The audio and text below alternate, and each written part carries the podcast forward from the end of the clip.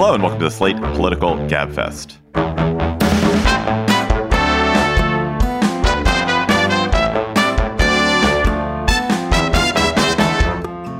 November second, twenty twenty-three, the Could Nikki Haley Actually Win edition. I'm David Plotz of CityCast, back in Washington, D C, uh, back from my second home in Madison, Wisconsin. We had such a good time there, but um, got to get back to reality. Still joined, however, by my dear ones, John Dickerson of C B S Primetime in New York City. Hello, John. Hello, David. And Emily Bazelon of the New York Times Magazine and Yale University Law School in New Haven, Connecticut. Howdy, Emily. Hey, David. Hey, John. This week on the Gabfest, the Republican presidential race is getting a little more interesting. Uh, Pence is out. DeSantis is barely hanging on. Haley seems to be surging. Is there any chance that Trump doesn't win it all? Then the Supreme Court tackles the first of several huge social media cases this term, asking whether a public official has the right to block citizens from their social media account. Then we'll talk to David Leonhardt about his important new book, Ours Was the Shining Future: The Story of the American Dream. Plus, of course, we'll have cocktail chatter and an important announcement, important klaxon, announcement klaxon.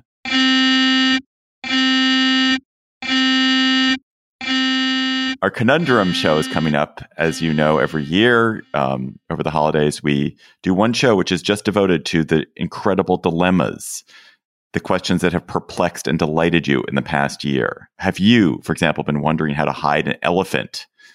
Wondering whether you would rather be a fish or a tree? Do you, do you want to know the answer to the question of whether you should put filthy clothes on your clean body or clean clothes on your filthy body? Do you think drinking milk is immoral? What would you do if a time-traveling Jesus Christ or Genghis Khan showed up at your front door tomorrow? These are all questions that people grapple with in their day-to-day lives. We grapple with them on our Conundrum show. Please give us your twenty twenty-three conundrums. Go to slate.com slash conundrum or conundrums, either one, plural or singular. Submit a conundrum. Tell us about it, and we will hopefully attempt to answer it with a with a, a celebrity co-conundrumist Uh, in December. So slate.com slash conundrums. Have we come up with the Genghis Khan? I mean, have we wrestled with that one? No, I just thought about it. Do it that was one. Just an oh, idea that, that came. Because I, I have That's a lot good. of things to say about Genghis Khan. Christ, I've already thought about, but Genghis Khan, yes. This episode is brought to you by Shopify. Forget the frustration of picking commerce platforms when you switch your business to Shopify, the global commerce platform that supercharges your selling wherever you sell. With Shopify, you'll harness the same intuitive features, trusted apps, and powerful analytics used by the world's leading brands. Sign up today for your one dollar per month trial period at shopify.com slash tech, all lowercase. That's shopify.com slash tech. Mike Pence dropped out of the race for the Republican presidential nomination, a race he was deeply failing to light up. But the dynamics of the race are changing. Nikki Haley has surged from six percent to sixteen percent in Iowa polls. She's now even with Ron DeSantis, although both of them are far behind Trump, who's at more than forty percent. It is silly, of course, to say that something is a two-person race when there have not been any votes cast and when there actually only seems to be one person who could win it. But does Nikki Haley have a chance, John? Well, first of all, um, and I'll probably um, talk too much about the Des Moines Register poll, but I think we should note that it, in the week that Mike Pence dropped his uh, presidential campaign, which was as sorrowful as it may have been for him, one thing I'm sure was giving him delight, which was that in that Des Moines Register poll, it also showed that Vivek Ramaswamy has cratered in terms of people's unfavorable views about him. That poll showed that um, likely caucus goers know a great deal more about Ramaswamy, and the more they get to know him, um, the more they view him unfavorably. Um, and given that Mike uh, Pence uh, kindled a white-hot rage and uh, dislike for Ramaswamy, that should be noted. Is does Haley have a shot? She's She's moving um, in the right direction. DeSantis is moving the other way. A C N N poll has Haley at twenty-two percent in her home state. Uh, Senator Tim Scott is only at six percent. So it's not just that they're voting for people in the home state. And there is a push in, in the, the Never Trump part of the party to have an alternative. And Nikki Haley does well in the Des Moines Register poll and other places with just the kind of electorate that Republicans need to get back and that seems to be lost forever to Donald Trump, independents and suburbanites, also um, obviously college-educated women. So those are all things that are good and in her favor, um, but surging to sixteen percent is not really tremendous when Donald Trump um, is at uh, fifty-seven percent. But sixteen percent for Vicky, Nikki Haley is a far, far distance away from Donald Trump, who is in the forties. And inside the poll, you see that the people who are determined to vote are tend to be way more Trump voters, and people who aren't going to change their mind tend to be Trump voters. That's true more broadly, not just in Iowa. The reason we care about the Iowa poll is that Ann Seltzer, who's who does it, is considered one of the best pollsters out there. So, Emily, what is Haley doing, if anything, that's buzzing her up? She seems like an actual adult. Yeah, she seems like an actual adult. She's been talking about um, Israeli-Palestinian issues with a lot of know-how. I mean, she's super pro-Israel um, in a kind of reflexive way. Uh, but that, I think, helps her show that, you know, she was the representative of the United Nations. She has that on her resume. And I mean, maybe it's just that DeSantis is kind of flailing and the never Trumper or the skeptical of Trump vote in the Republican Party was looking for somewhere to go. Is DeSantis cooked, John? Yeah, I think so. I think you have to, for the following reasons. One, he Ooh, I had, love it when John says, for the I following know, reasons. That was a I great intro. I'm so excited. Go, go ahead. Ooh. Well, he has, he has an amazing resume, you would, on paper, for Um, the Republican race if you were going to be an alternative to Donald Trump. He's not a squish. He has military service. He served in the House. He's he's transformed and changed uh, politics in Florida. He succeeded in Florida on a number of cultural issues that matter to the Republican base. And we should always remember that the, what we're talking about here is the base of the base. Um, only sixteen percent in the last uh, competitive Republican primary season. Of the only sixteen percent of Republicans voted in the last competitive primary season. So it's a small part of the Republican Party, but it's the part that where DeSantis should do well. He had all of that going for him, and he has been unable to rise. And in fact, he has fallen. Um, and so uh, if you can't have done it by now, um, it, it seems past him uh, in terms of being able to be that alternative uh, to Donald Trump. That isn't to say that he doesn't still have some favorable numbers he can cling to. sixty-seven percent of the people in that Des Moines Register poll said they were considering DeSantis as for their vote. That was higher than Haley in terms of people who say they're considering Haley or DeSantis. And you want at this stage in the caucus in Iowa, people to be considering you, even if they don't list you as their first choice right away, because they can certainly change their mind and it can be fluid in Iowa. But I just think that he has been given such an opportunity and he started with such a good good hand to play, and his inability to do well, given that hand, suggests real limitations to his ability to grow. And there's a desperation among the people who want an alternative for Trump. And that desperation is not going to head towards uh, Ron DeSantis. Emily, do you think there's any chance that some of the other non-Trump, anti-Trump candidates, most notably Chris Christie and Doug Burgum — I guess Doug Burgum isn't really an anti-Trump candidate, but the ones who are polling at four, three percent, Asa Hutchinson — if they gave up, that that Haley would pick up all of those votes and that would, again, be helpful to her? Or do you think it, it's not as simple as that? I mean, I guess. Sure. But there's so little vote. It's like pennies and nickels, not even nickels of support. So I just don't think it would really get her very far. Isn't that right? It's hay pennies when you talk about um, like Asa Hutchinson's vote, because it's it's you cannot you cannot see it. Um, uh, it's so small. So yeah, that's I mean that's the problem, is that in these um, is that if you add up all the non-Trump votes, um, you don't, depending on the poll you're looking at, you don't have an electorate that's bigger than the votes Trump is getting. In Iowa, you might, it, it, that's not precisely true. It's definitely true in national polls. In the states, it's roughly true that they're about equal, all the non-Trump votes versus Trump.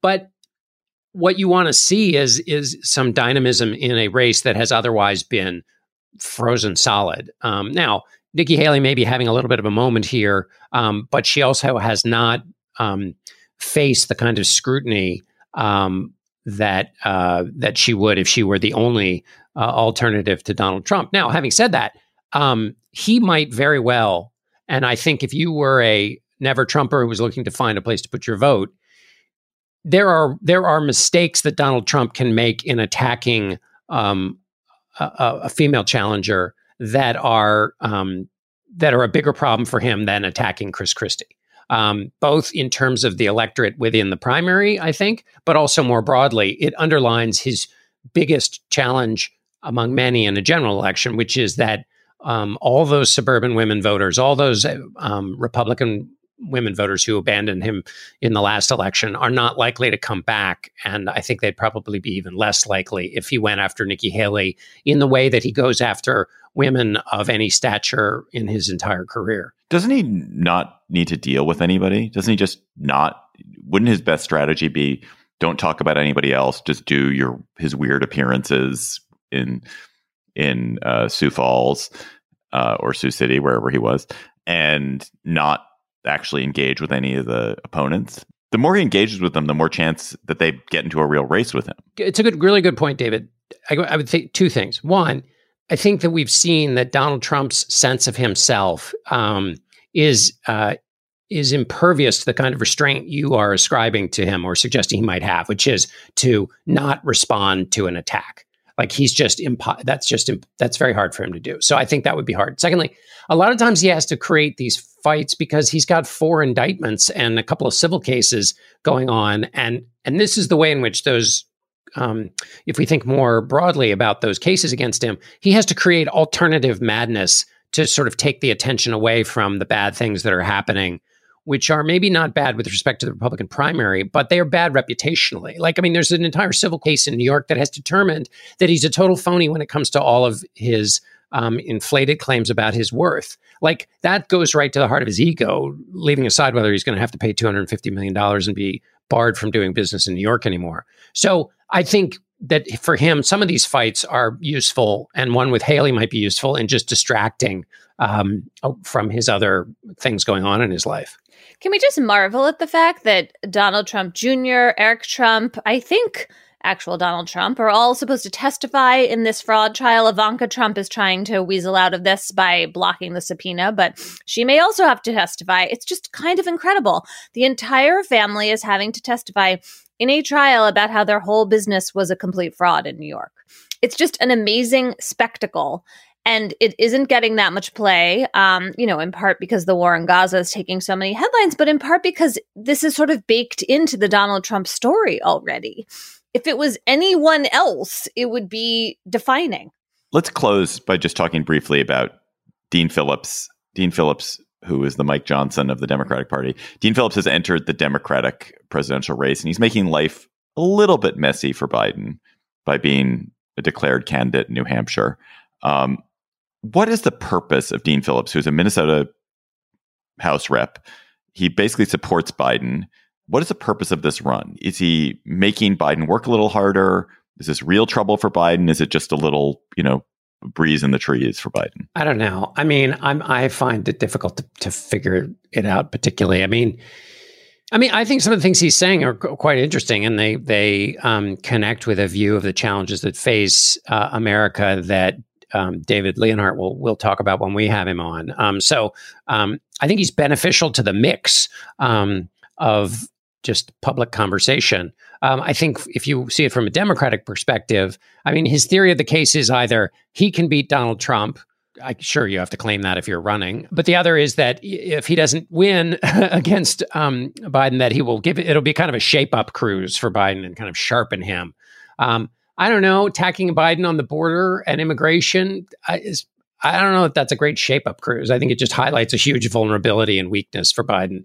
Um, and so uh, when, your dis- when your disapproval rating is at fifty-four on average, I think uh, the latest five thirty-eight uh, polling average, I don't think you need somebody highlighting your um, uh, problems to make you a better candidate. Um, so I, I don't, the, th- the theory doesn't really f- pan out for me. And also, by the way, if you look at the real challengers to incumbent presidents, whether it was Reagan to Ford or Carter or uh, Kennedy to Carter, in both cases, a sufficiently good challenger, which is not what Phillips is, undermined and led to the defeat of those candidates. So just from a historical be- uh, perspective, uh, it's not uh, not proved. Do you want to hear more from us after this episode? Maybe. Emily's shaking her head no. But some people Come do. On. Some people do. And you should stick around for our bonus segment. Today, we're going to talk about the ban on cell phones in one particular Florida school district and, and the sort of crackdown on cell phones broadly in Florida for students. But this segment is just for Slate Plus members. So if you are a Slate Plus member, thank you. Uh, we've been able to keep the show going for so long because of you. If you're not a Slate Plus member, we love you too. And we'd love you even more if you signed up. And you'll get a bonus segment on the GabFest every week, as well as on other Slate podcasts. You'll get discounts to live shows, no hitting the paywall on the Slate site, a lot more. So if you are a member, thank you. If you are not a member, go to slate.com slash GabFest Plus to become a member today. That's slate.com slash GabFest Plus. This episode of the GabFest is brought to you by Aura Frames. Are you looking for the perfect gift to celebrate the moms in your life? Aura Frames are beautiful Wi-Fi connected digital picture frames that allow you to share and display unlimited photos. It is super easy to upload and share photos via the Aura app. And if you're giving Aura as a gift, you can even personalize the frame with preloaded photos and memories. Aura Frames, in the notes that I have here, says moms like Aura Frames. I'm here to tell you that is like the truest statement in the world. I gave my mother an Aura Frame. She absolutely loves it. She's also always hectoring me to keep adding new photos to her Aura Frame so that she's got great new photos every week. So think about giving your mother or grandmother or aunt or sister or friend an Aura Frame for Mother's Day. It was named the best digital photo frame by Wirecutter and selected as one of Oprah's favorite things. Aura Frames are guaranteed to bring joy to moms of all ages. And right now, Aura has a great deal for Mother's Day. Listeners can save on the perfect gift by visiting aura frames dot com to get thirty dollars off plus free shipping on their best-selling frame. That's A U R A frames dot com. Use code GABFEST at checkout to save. Terms and conditions apply. Emily, the Supreme Court is taking a whole bunch of social media platform cases connected to the First Amendment this spring. We will get to the later courses in due time. Maybe we can nod at them today.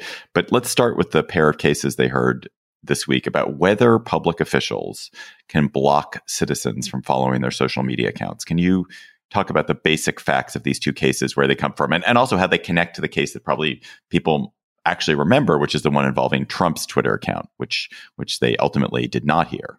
Yeah. I mean, the Trump case is the sort of obvious one, kind of, I think, easy to think about the First Amendment issues at stake. Trump, of course, had a giant Twitter presence. He blocked certain people who were commenting in ways he didn't like. Um, the people who challenged him won in front of the federal appeals court, but then by the time the Supreme Court was going to hear the case, Trump was out of office and the Supreme Court mooted the decision. So this remains a kind of open area of law. And the cases that the Supreme Court heard this week are about local public officials. So the first case involved people who are serving on the school board in Poway Unified School District in California, and then a city manager in Port Huron, Michigan. And basically, they had Facebook pages and people were criticizing them or criticizing their policy ideas, kind of showing up, making like repetitive, really long comments. Um, and so these public officials blocked the critics who they didn't like. Um, you know, they were kind of cl- cleaning up the comment space on their pages from their point of view.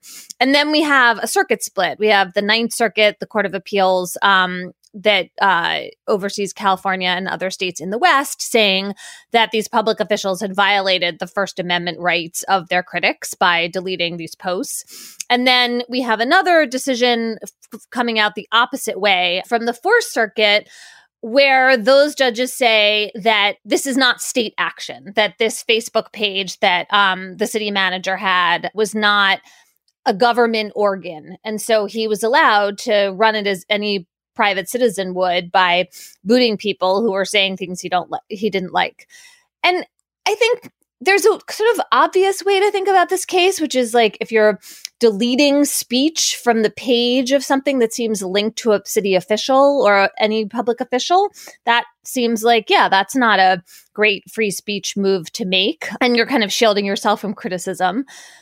The other way of thinking about this is like, wait a second, is this really a public forum, your Facebook page? Um, or do you have speech rights where you get to make editorial judgments about what is going to appear in that space? And if we tell public officials that they can't delete anything, then they're going to be subject to criticism, harassment, um, other kinds of speech, you know, that they don't like, that the rest of us would not be subject to. And so those are the interests that are being balanced here. And I, I wonder what you guys made of these cases. So I, I feel like there, you, you framed this really well. There is this immediate threshold question, which is, is a social media feed actually official action? And it seems to me that the presumption should be that it's not, if it was set up privately. The presumption should be it is not. But that presumption could be overcome if people use it exclusively or in very significant ways to set policy or to clearly carry out government action, as I think you can argue that Trump did in his Twitter feed, and also that one of these,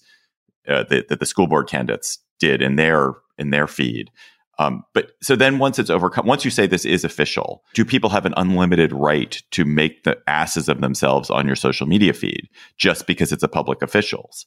And that seems to me to be pretty easy. Like, no, you don't. And and I love Noah Feldman, legal scholar Noah Feldman's analogy to the White House briefing room, that there is a the the White House briefing room is open. The White House is owned by the public. Uh, but the White House does get to set the rules about who can say what. It's not that the reporters get to decide. They get to say whatever they want, whenever they want in the White House briefing room. No, there there is a set of rules about how people behave. And the White House should be able to set it in the same way that I feel like if you have a Facebook page that you're using for official business, you get some right to determine how people use it. I wish there was a functionality that allowed people to listen without commenting. Like that every you can't that you wouldn't be allowed to bar anyone from being a, squatting on the page and listening to what you say, but that you are allowed to to control people, whether people are allowed to comment and their comments appear on your page. Right. And you, the reason you're wishing that is you're thinking like, OK, well, if you're doing some public business, you're posting about COVID restrictions, um, as one of these public officials was doing, people should be able to see that information and read it, but not necessarily respond in a junky way on your page. A case that would persuade me was a case where you had a public official who was systematically going in to their comments and barring everyone that was saying anything critical. And so that there's a there's a feed that exists which is just highlighting supportive comments, and, and they're they're just massively barring lots of people, uh, anyone who says anything anything critical. But a single kind of like they blocked one person who seems to be behaving in an annoying way. That does not seem to me to meet the bar of of this is this is uh, favoring certain kinds of speech and disfavoring others. It's just like there's an annoying person. It's fine to bar an annoying person because they're heckling and just creating disturbance. That's not the same as saying no Democrats are allowed to comment in this feed, and that that would be you know that would be a viewpoint discrimination that would be troublesome. But I don't think we have an example of that. Even Trump didn't do that. Trump barred a few people who were annoying, but it's not like every person that said anything critical of Trump couldn't look at his Twitter feed. I wonder if there are, another alternative is to is to embrace the functionality that's true on some sites, which is when you mute, not mute somebody, but when you hide a reply, that it is it shows that it's hidden. So that it, that thinking about this in terms of a public space, this would be the equivalent of sort of ushering somebody out, and the rest of the the rest of the audience can tell whether the person who was ushered out was being a crank, Uh, or whether they were raising a good point that then someone else could raise, so that you you have some discretion to keep it from turning into a total madhouse. Um, but you have sufficient transparency also that if um, it's a it's a reasonable point of view, it can it can be surfaced by a lot of people. Um, also, does it matter, Emily, if people have another venue in which they can express their um, complaints or criticisms about the various things that public officials might say on their social media? That would seem to matter too. I mean, there's always other venues, like you can show up outside their office with a sign. I think the argument that... Well, I was going to say, I mean, if so what I've always felt is that if people want to, and I've stolen this from Merlin Mann, if people want to be, uh, react to something I've said, like, I don't have to let them come and poop in my living room. Like in my, my comments are connected to what I said. I don't have an obligation to let them be awful connected to my comment. If they want to go on their feed repeat my comment and then say something awful, that's in their living room. Good for them. Like, they can go do it. I'm obviously not a public official, but the obligation, because they have a place where they can go make their point and no one's stopping them, you know, I have no obligation to let them uh, to, to let them speak. Obviously, with a public official, you get into a massive imbalance here. And that, that if a person wants to pipe up on their page, nobody's going to listen to them, maybe. Right. I mean, that's why the sort of first question David was asking about whether this is a designated public forum in the first place is important. I mean, one thing I think we're all wrestling with is like these very fact-specific determinations. Like, first you have to decide, okay, it's a private Facebook page, not an official government account, but it has a lot of government business on it. So, you know, one of the federal courts dealing with this said, okay, well, it looks, it appears to be a place where the public business is being done, and that should be the test for whether there are First Amendment rights here. That's like a very fact-specific inquiry the courts would have to go into, and it could turn on some pretty subjective factors. And then the sort of second thing of like, okay, well, are you just blocking one crank, or are you blocking everyone with any good faith criticism? That's another very fact specific, right? I don't think we've come up with any like real rules here. And that, I think that the justices were also trying to figure this out. Emily, do you want to just preview the other cases that are coming, just so So GabFest listeners can whet their appetite knowing that you're going to be digging into this later in the term? There's two cases, two sets of cases coming up. Um, one of them is about whether the federal government violated the First Amendment by pressuring social media companies to take down false or misleading content about the twenty twenty election and COVID nineteen. This has become known as the idea of jawboning. Like, if the federal government is saying to social media companies, there's all this COVID misinformation, do something about it, that that could be a kind of pressure campaign that would um, violate free speech rights. And then the second is a pair of cases. They're challenges to laws in Florida and Texas.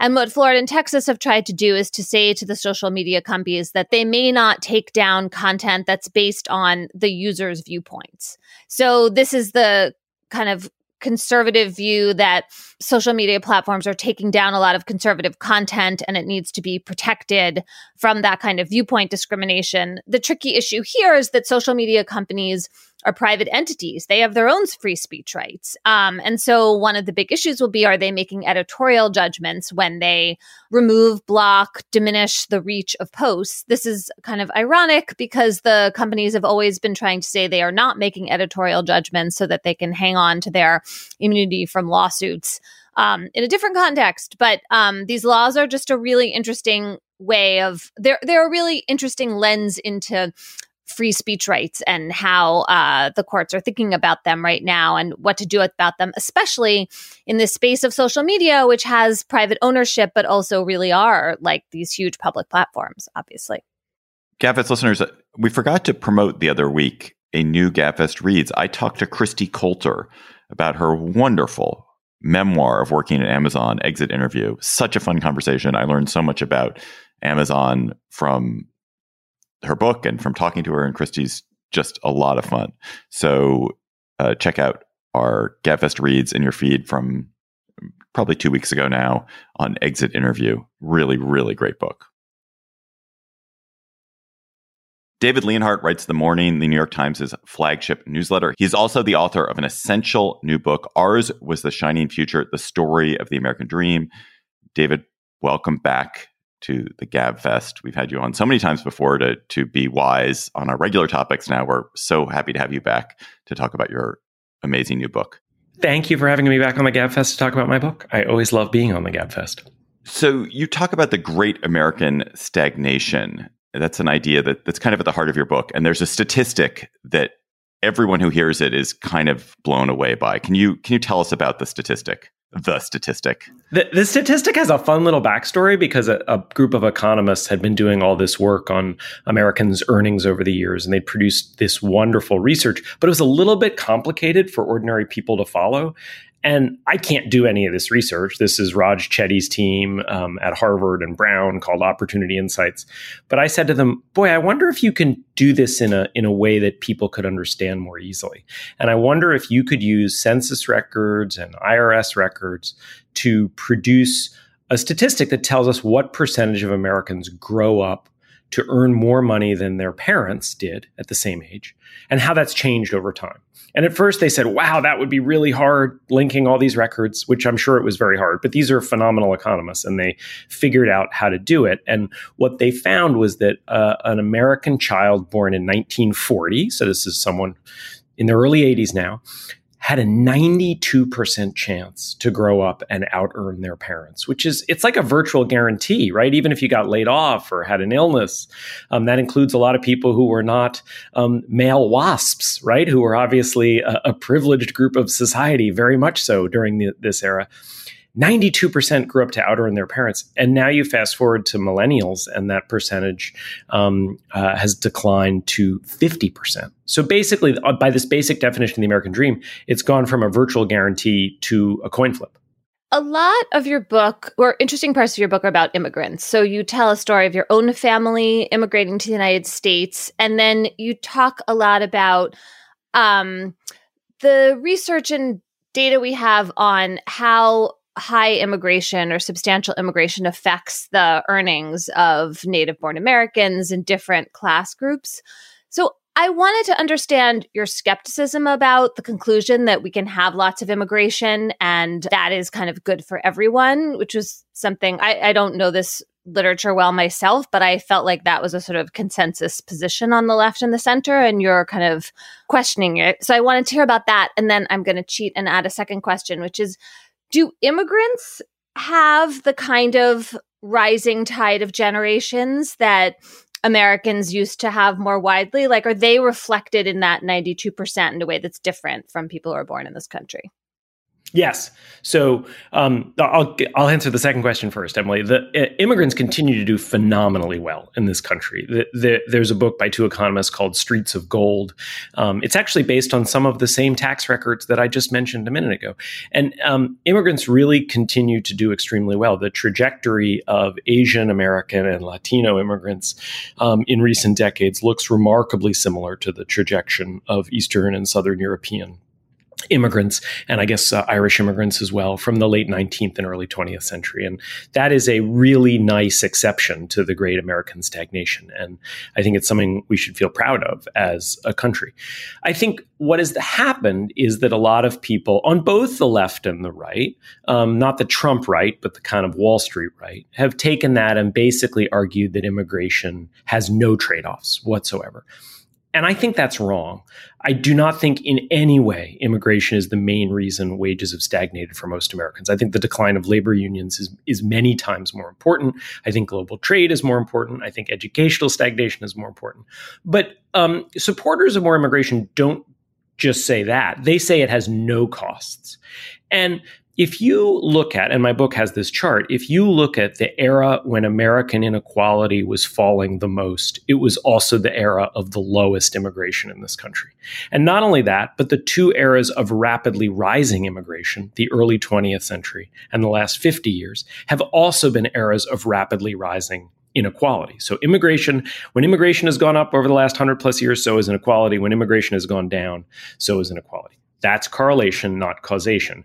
But what I have emerged from this research and concluded is I do think there is a modest, not enormous, modest negative effect on the wages of blue-collar workers. There's a National Academy report that reviewed every study, and most of the numbers in the big table are negative. And even more important than the economics, I think immigration has a big political effect that is nearly impossible to overcome. When immigration is really high, societies have a harder time putting in place progressive economic policies. And I know that people, defenders of immigration, will sometimes say, well, that's just because of racism. And clearly, you just have to listen to Donald Trump to know that racism plays a role. But it's not just racism. Every country in the world feels really uncomfortable with very high levels of immigration. Japan and South Korea have had incredibly restrictive policies in recent decades. When there have been huge surges of immigration in Europe, almost no matter what country people are coming from, it leads to a right-wing backlash. And I think that the left has really not wanted to engage with the unavoidable trade-offs between high levels of immigration and the difficulties in creating the progressive economy with declining inequality that many people want. And I think some of those trade-offs are real. David, for the wise listener who has heard that ninety-two percent um, figure um, and, and how you derived it, you mentioned what's the next sentence for them? So, for example, you said you named global trade, the fall of unions, and um, the diminution of educational opportunity. Those sound like three of the roads that have changed the, oper- the the the route to the American dream. What else would you put in that? What other roads are shut down or have gotten more occluded? And also explain what you mean by global trade. Roads is actually, it's a nice metaphor because one of the answers is roads. Um, uh, so by global trade, I think, I, I mean, I particularly mean um, uh, the huge increase of trade with China. Um, one of the things I try to do in the book is go back and look at the promises that people have made over the last fifty years about what these big shifts in our economy, mostly shifts toward a more laissez-faire economy, basically toward a more, uh, to the political right. Right, I look at the promises that Ronald Reagan and the people who designed his economic policy made about what their economy would produce. And then I looked at the bipartisan promises about what trade, expanded trade with much of the world, um, mostly China, or predominantly China, w- would do. And those promises just haven't come to fruition. I mean, Ronald Reagan and the people who were designing an economy with less regulation and fewer labor unions and much lower tax rates on rich people and an antitrust policy that allowed companies to get much, much larger, they said this was would lead to prosperity for everyone, and it hasn't. And if you go back and look at Bill Clinton and George W. Bush and the first George Bush, they promised that trade with China would make America more prosperous and China freer. And um, when you go back and look at it, that's just not what's happened. Trade with China is complicated. Yes, it's reduced costs for some consumers, for many consumers, but it's devastated communities. There's a whole line of research on this called the China Shock Research by David Autor at M I T and others. And so I do think global trade is an important Uh, factor here. And I think it's worth revisiting the the old neoliberal consensus on how great free trade is. I would just point out that China is a lot less free about the trade they allow than we have been during this during this time. John, you asked about what other factors. I'll just briefly say, we as a country, I don't think we invest as much in the future as we used to. So that's schools, scientific research is a share of our economy. And the specific story I tell, which I just find stunning, is if you wake up this morning in New York or L A on, or any other city on the coast and you want to cross the country, it takes more time than it did fifty years ago. You'll find more traffic on the roads getting to the airport. You'll spend much longer going through the airport process. And maybe most amazingly, the scheduled flight time between the coasts is longer than it was fifty years ago. And I think that's just a really damning sign of our of our lack of progress in a very basic way. We'll get back to some of the policy questions, but one of the things that makes this a special book is that it's also a book about stories of people who changed America, that the, the actions of individuals uh, changed the trajectory we were on, built roads, built those roads that you're talking about. And I want you to talk a little bit about A. Philip Randolph, who's one of the heroes of the book, because he's he's an amazing American, and I don't think enough people know who he is.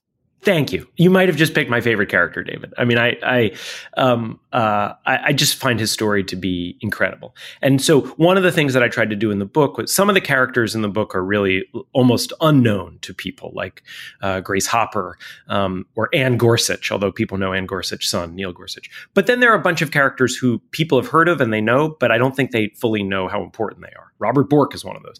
But I think A. Philip Randolph may be the biggest one. So he's he's born in Jacksonville, Florida. His mom operates a tiny little sewing business out of their house. His dad is a is a an A M E preacher, but he doesn't have one of the big congregations in Jacksonville. He has to go out to the more rural areas. He's they kind of struggle to get by.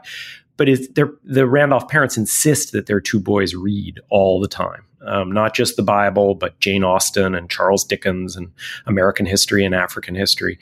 And um, Asa Randolph, as A. Philip was was known at the first part of his life, decides to move to New York, escape the segregation of Jacksonville, goes to, to night classes at City College in New York.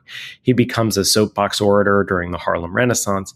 And this fledgling labor union um, that's representing um, porters on the Pullman rail cars and maids almost all black, the the porters were male, the maids were female, asks him to try to to form a union for them. And it's, I mean, it's really the underdog political movement of all underdog political movements. On the one side are low-wage black American workers, and on the other side, on the other side is this company Pullman that had J P Morgan on its board. And and Randolph fights to form this union, and he fails and fails and fails for years. During the Depression, they're thrown out of their headquarters in Harlem. But ultimately, he gets a lot of people to sign up for the union, and the labor laws that Francis Perkins, F D R's labor secretary, and F D R put in place make it possible for people to join unions and essentially force companies to negotiate with unions.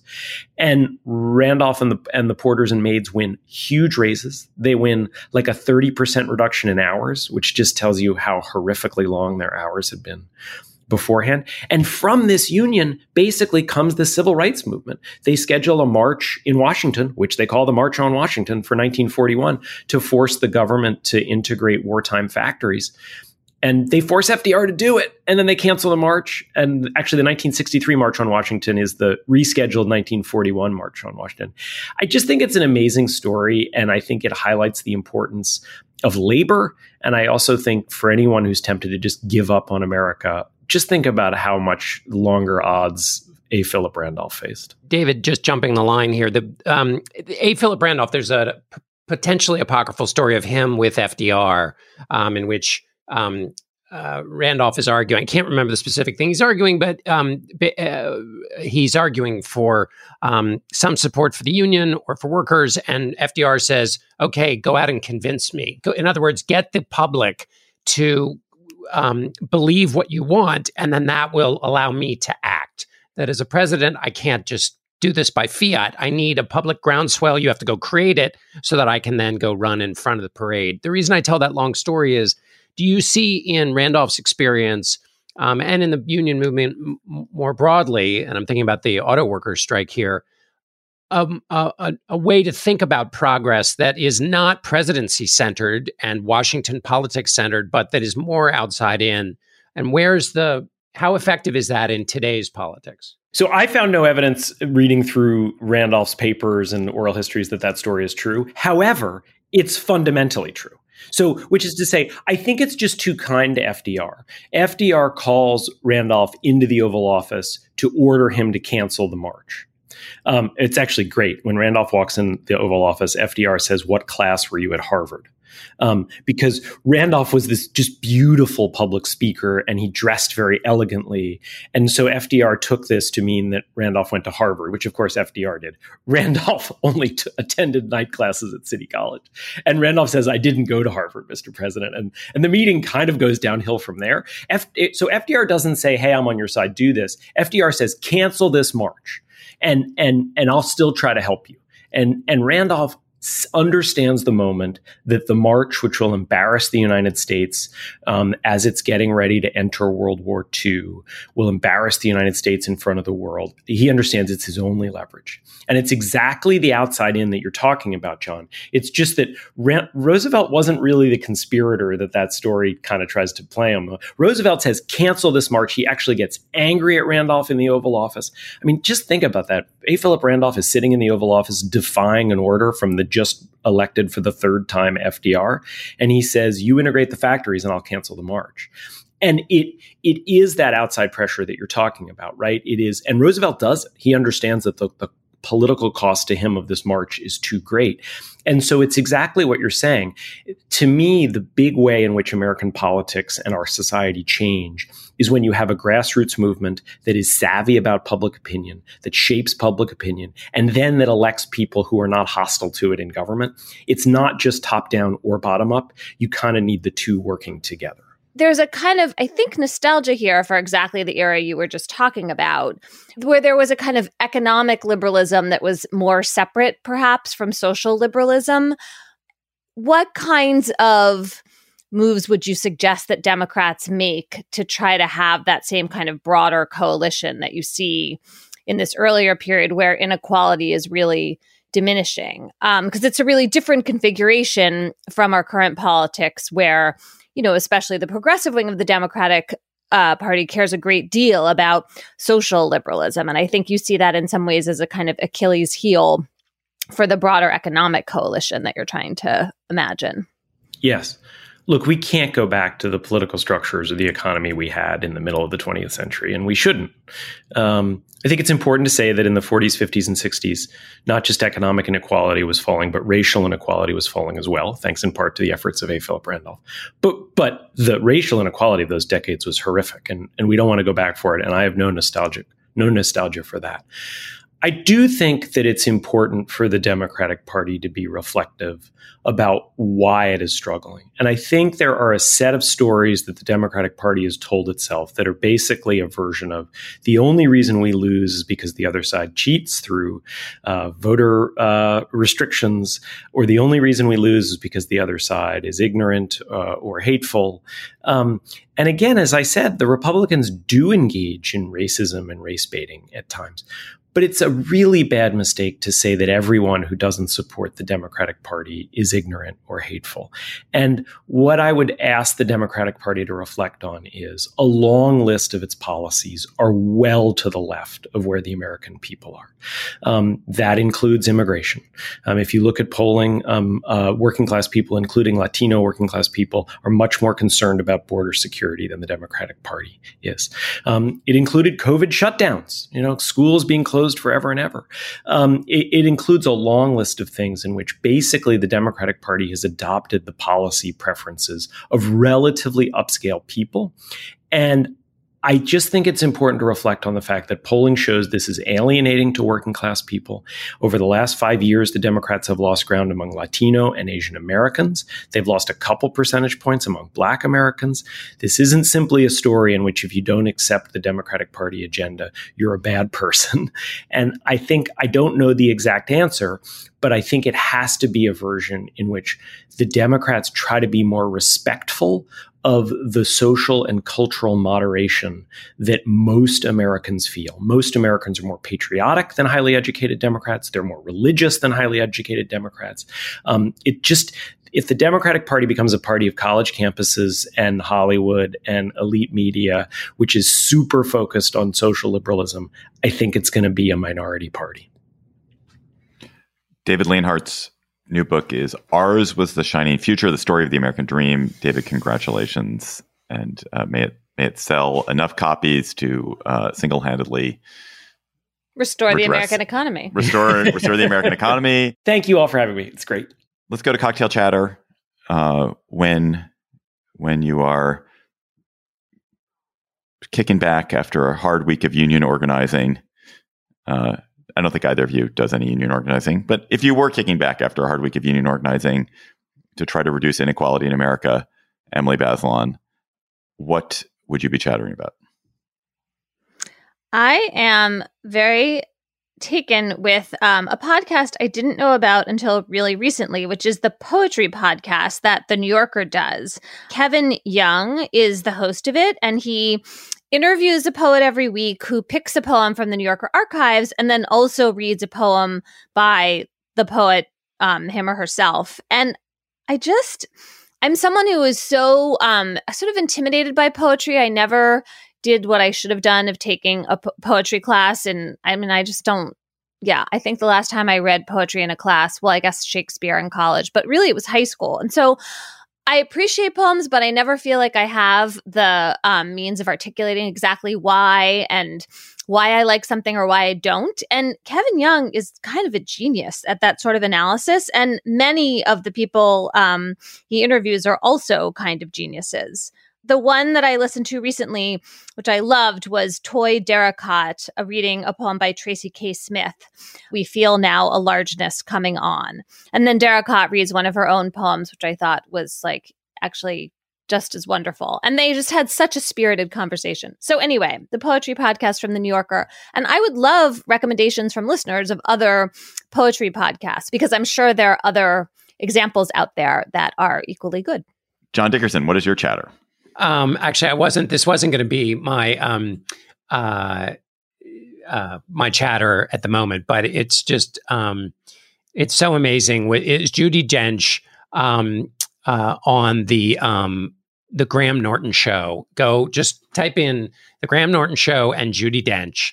Um, and she does uh, a sonnet on the uh, Shakespearean sonnet on the spot. I won't tell you which one. Um, and it is, I, I mean, I was basically in tears watching it. It's, uh, it's amazing. So that is, uh, that's my poetry related, um, chatter for the moment. I also have some other kind of in the recommendation category, um, a B B C radio show called Cabin Pressure. I'm an, I'm in a, I'm having a huge Roger Allam moment, um, who is an actor who's in my uh, favorite British procedural endeavor, uh, which just keeps rewarding and rewarding. Anyway, he plays, um, Inspector Thursday, um, and uh, Detective Inspector Thursday. And, um, oh, he's amazing. Anyway, this, uh, this comedy, um, radio play, um, with, um, Benedict Cumberbatch also in it is uh, is is very funny, and he's very funny in that. Uh, I'm also going to log roll, which is my interview with Jason Isbell, um, aired on our streaming network. Um, you can go find it on YouTube about um, uh, his songwriting craft and his life, and he's an incredibly rich and deep uh, person. So it, it, I think it rewards, and also he plays one of his new songs at the end, which is great. But my actual chatter is about. Um, Uh, I learned that Ray Bradbury was so poor when he was growing up that when he went to his high school graduation ceremony, the suit he wore was his uncle's suit, which might not mean much to you, except that his uncle had been shot and murdered, and the suit he wore still had the bullet hole in it. Yeah. Wow. That is so punk rock. Um, yeah, so there you go. And at that, anyway, so, um, that just kind of blew me away. Um, also one other thing, just finally, we, you're on chatter number five at this point. no, no, I just want to shout out to our amazing fans, which we have just, we were probably all still in the glow of our fans, um, from Madison, but I also want to, um, shout out to to, to um, Louisa Terrell, who I um, ran into uh, down at the Miller Center in Charlottesville and had a great conversation with. Uh, and then Alex, Maddie, and Arthur, who I ran into on the uh, on the streets of New York, the most charming family. Oh my gosh! Um, and they're all they're all listen to the Gabfest, and they are representative of all you wonderful people out there, um, about whom we are so grateful, or for whom we are so grateful. My chatter is so pedestrian compared to your guys' chatter. And yet, and yet, I love the story by Sarah Zhang in The Atlantic. Everything I thought I knew about nasal congestion is wrong. Start with this. You really have two noses. It's an amazing story about your nose and about nasal congestion. And it disabused me of something that I had been confused about my whole life, which is when your nose is stuffed up, it's not because there's a lot of mucus in it. That is not what's causing it. Your nose is stuffed up because your blood vessels, the, the nose and the interior of your nasal passages is like the erectile tissue in the penis. It's it's uh, spongy and it fills up with blood. The blood vessels dilate, and that's what causes your nose to to congest. And and nasal sprays work not because they get rid of mucus, but because they constrict these blood vessels. But the most incredible fact is, your kind of your your two sides of your nose work separately in a way like your eyes work separately, uh, but on your right arm is a series of sensors, nerves that control what happens in your left nasal pa- passage. And if you put pressure on your right arm, as you might if you were lying on your right side, it will cause your left nasal passage to clear up. And if you put pressure on your left arm, inside your left arm, sort of in, in a crutch way, it will cause the right side of your nose to clear up. And I, it's just mesmerizing to think that I... For, and if you wrap yourself like a burrito, you can breathe till Sunday. Yeah, whatever, John. Thanks. This is science. Okay. Hashtag science. Peanut gallery. Because science. I'm had, excited for this. Yeah, I, I'm going to experiment. I, uh, I bookmarked that uh, it's like when all I saw this, it this I've morning. All, for all my whole life, like when when I've been stuffed up, I've always like turned from one side to the other and thought, oh, it's the mucus is just flowing from the right side to the left side. And so now I can breathe in my right side because all the mucus is flown over. It's not it at all. It has nothing to do with it. It's that the, that the signals in my left arm have signaled to my right nostril clear up so this guy can breathe. It's it's bananas. Is there a is there a, an evolutionary uh, reason for that? She she does posit that connection, an evolutionary reason for it.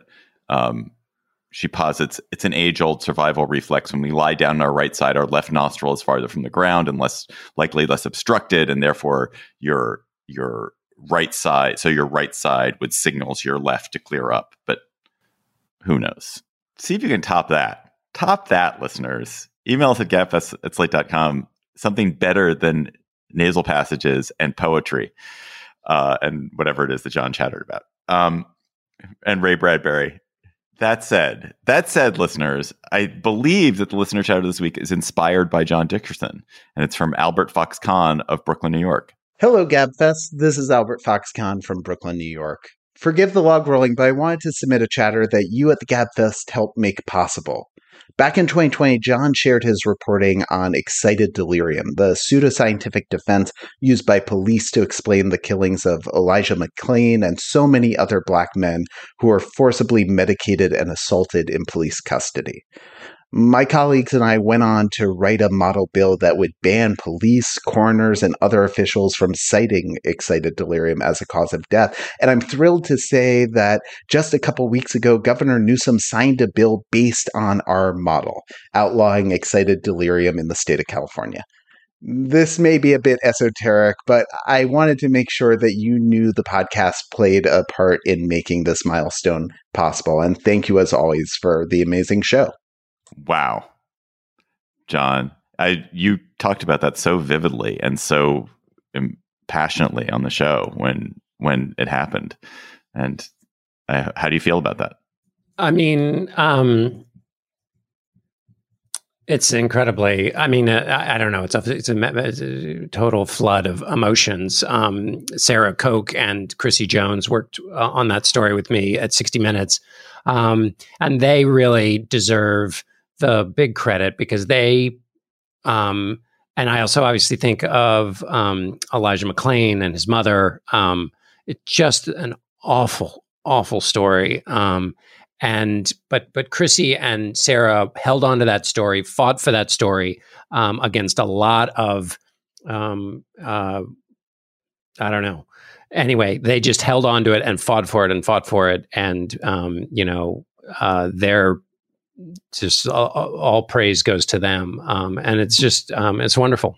You know, uh, as a political reporter, you do a lot of stuff that uh, more or less doesn't mean anything to anybody. Um, so it's nice to stumble your way towards doing something that might be meaningful. So please send us your chatter by emailing us at gabfest at slate dot com.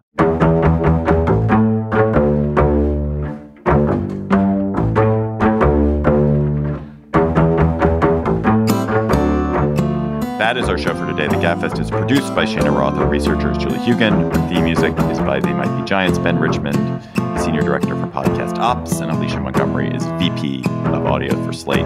Please send your conundrums to us at slate dot com slash conundrums, and we really look forward to seeing all your amazing ideas so that we can talk about them on our Conundrum Show. For Emily Bazelon and John Dickerson, I'm David Plotz. Thanks for listening. We will talk to you next week.